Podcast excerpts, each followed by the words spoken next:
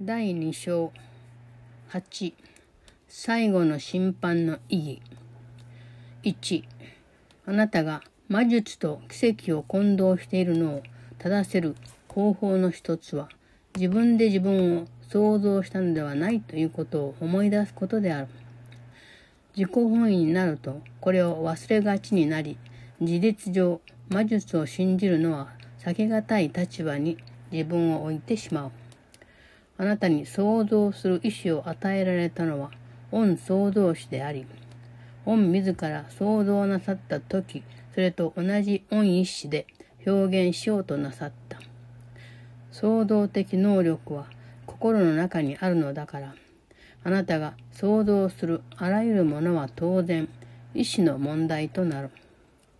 また、自分一人で作るものは何であれ、自分から見れば本当だということに続きかねないが、神の御心のうちではそうではない。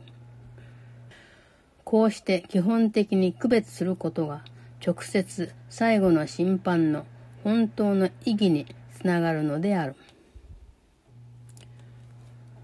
Chapter 2 8 The Meaning of the Last Judgment 1 One of the ways in which you can correct the magic miracle confusion is to remember that you did not create yourself. You are apt to forget this when you become egocentric, and this puts you in a position where a belief in magic is virtually inevitable. Your will to create was given you by your Creator who was expressing the same will in his creation.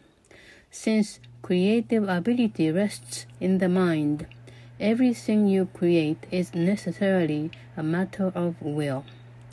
It also follows that whatever you alone make is real in your own sight, though not in the mind of God. This basic distinction leads directly into the real meaning of the last judgment. 2. あなたの考えによると最後の審判こそが最も脅威を抱かせるような想念の一つだとしている。こう考えるのは最後の審判というものを理解していないからである。裁くということは神のなさることではない。それはただ分離の後持ち込まれたのであり、全体的な計画の中に組み込まれた数ある学習のための手立ての一つとなったのである。ちょうど分離が何百万年にもわたって起こったように、最後の審判は同じくらい長くかかるだろう。もしかするともっと長引くかもしれない。しかしながらその長さを奇跡が大幅に縮めることはできる。奇跡は時間を完全になくすための手立てではないが、それを縮めるための手立てなのだから。もし十分な人数が本当に奇跡を行う気持ちになれば、この短縮過程は事実上計り知れないほどになる。しかし最も重要なのは、あなた自身が恐れから速やかに自由になること。もし他の人の心に平安をもたらそうとするなら、まず自分が葛藤から脱しなければならないのだから。2.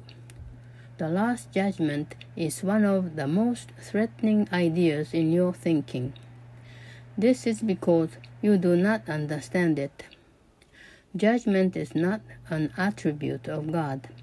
It was brought into being only after the separation, when it became one of the many learning devices to be built into the overall plan. Just as the separation occurred over millions of years, the Last Judgment will extend over a similarly long period, and perhaps an even longer one. Its length can, however, be greatly shortened by miracles, the device for shortening but not abolishing time. If a sufficient number become truly miracle minded, this shortening process can be virtually immeasurable. It is essential, however, that you free yourself from fear quickly, because you must emerge from the conflict if you are to bring peace to other minds. 3. 最後の審判は神が下される処置だと一般に思われている。実際には私の兄弟たちが私の力添えを得て取り掛かることである。それは刑罰を割り当てることではなくて、むしろ最終的な癒しとなるのであり、これはいかにあなたが罰の方が当然の報いだと思ったとしても変わらない。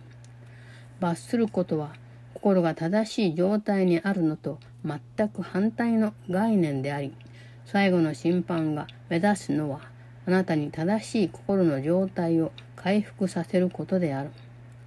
最後の審判とは正しく評価する過程だと言ってもよい。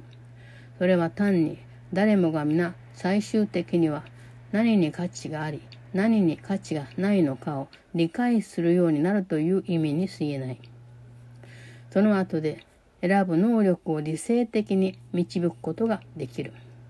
しかしながらこうした区別がつくまでは自由意志と閉じ込められた意志の間で迷い続けざるを得ないだろう。3. The Last Judgment is generally thought of as a procedure undertaken by God. Actually, it will be undertaken by my brothers with my help. It is a final healing rather than a meting out of punishment, however much you may think that punishment is deserved. Punishment is a concept totally opposed to right mindedness, and the aim of the Last Judgment is to restore right mindedness to you. The Last Judgment might be called a process of right evaluation.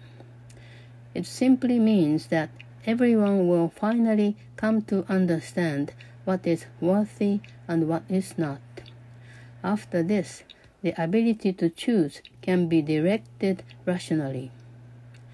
Until this distinction is made, however, the vacillation between free and imprisoned will cannot but continue.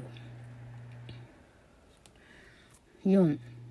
自由になるための第一歩は必然的に間違ったものを真実であるものからより分けること。これは建設的な意味での分離する過程だといえ、ヨハネの黙示録が持つ本当の意味を反映している。究極的には誰もが皆自分自身の想像したものを眺めた上で良いものだけを保存するために選ぶようになるが、それはちょうど神が自ら想像なさったものを眺められて良いものだとご存知だったのと同じである。この時点で心は自らが想像したものの進化に気づき、初めて愛を込めて見ることができるようになる。それと同時に、心が誤って想像したものとのつながりを認めなくなるのは必然的であり、その信じられていないものはもう存在しなくなる。4. The first step toward freedom involves a sorting out of the false from the true. This is a process of separation in the constructive sense and reflects the true meaning of the apocalypse. Everyone will ultimately look upon his own creations and choose to preserve only what is good, just as God Himself looked upon what He had created and knew that it was good. At this point, the mind can begin to look with love on its own creations because of their worthiness. At the same time, the mind will inevitably disown its miscreations, which, without belief, will no longer exist. 5.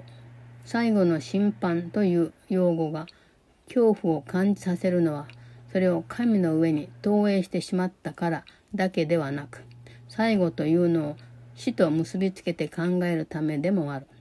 これは逆さまに知覚した著しい例だと言える。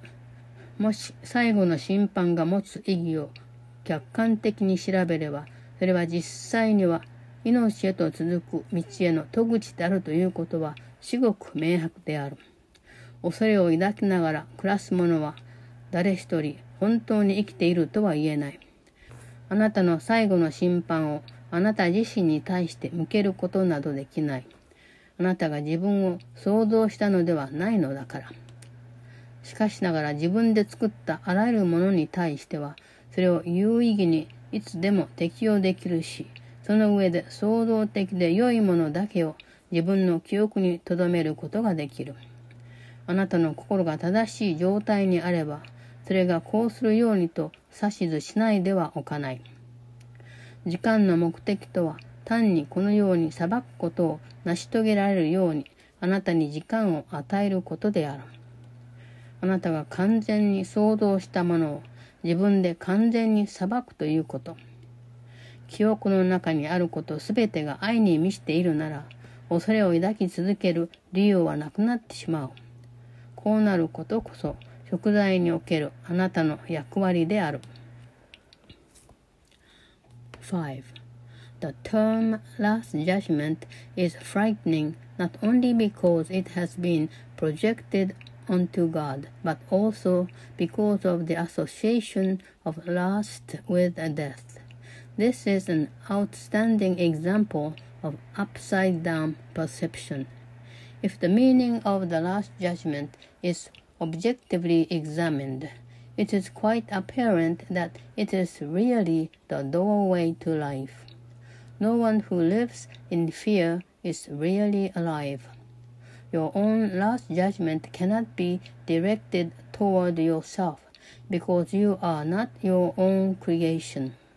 You can, however, apply it meaningfully and at any time to everything you have made and retain in your memory only what is creative and good. This is what your right mindedness cannot but dictate. The purpose of time is solely to give you time to achieve this judgment. It is your own perfect judgment of your own perfect creations. When everything you retain is lovable, there is no reason for fear to remain with you. This is your part in the atonement.